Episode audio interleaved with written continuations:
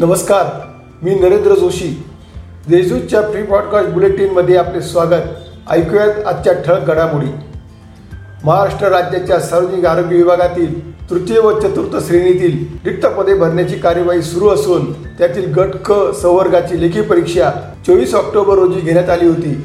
तसेच गट ड व संवर्गाची लेखी परीक्षा आज दुपारी दोन ते चार या वेळेत राज्यातील सर्व जिल्ह्यात परीक्षा केंद्रांवर होणार आहे. नाशिक विभागातील पाचही जिल्ह्यात गट ड संवर्गासाठी एकूण त्रेपन्न हजार तीनशे सव्वीस परीक्षार्थी असून त्यांच्यासाठी पाचही जिल्ह्यात एकूण एकशे एकोणतीस शाळेत परीक्षेकरता पूर्वतयारी करण्यात आली आहे. अशी माहिती आरोग्य उपसंचालक डॉक्टर पी डी गांडाळ यांनी दिली.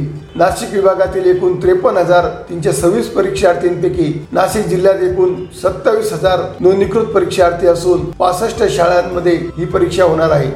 आता ऐकूयात काही घडामोडी झटपट.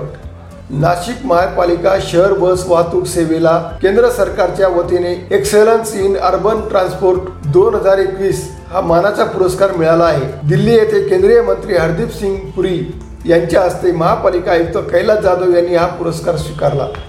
सोलवाकिया व हंगेरी येथे होणाऱ्या W T T youth contender पंधरा व सतरा वयोगटातील आंतरराष्ट्रीय टेबल टेनिस स्पर्धेसाठी नाशिकच्या सायली वाणी व तनिषा कोटेचा यांची भारतीय संघात निवड झाली. या स्पर्धा एक ते सात नोव्हेंबर दरम्यान होणार आहे नाशिक महानगरपालिका विस्तारित क्षेत्रात समाविष्ट करण्यात आलेल्या मौजे नाशिक क्षेत्रातील मिळकतीचे नगर भूमापन नकाशे तयार करण्यात आले आहेत. मालकी हक्क निश्चित करण्यासाठी मिळकतीचे हक्क चौकशीचे काम सुरू आहे.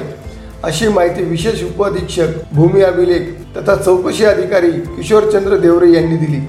वाहनांच्या सुरक्षिततेच्या दृष्टीने शासनातर्फे दुचाकी व चारचाकी वाहनांना हाय सिक्युरिटी नंबर प्लेट बसविण्याची अंमलबजावणी सुरू झाल्याने काही दिवसांपासून नवीन वाहनांना अधिकृत वाहन डीलर्सकडून हाय सिक्युरिटी नंबर प्लेट बसविल्या जात आहे. त्यामुळे नंबर प्लेटमध्ये कोणत्याही प्रकारचे बदल करता येत नाही. यामुळे आरटीओ कार्यालयातून घेतलेल्या पसंती क्रमांकावर दादा भाऊ नाना असे लिहिणाऱ्यांना चांगलाच चाप बसला आहे.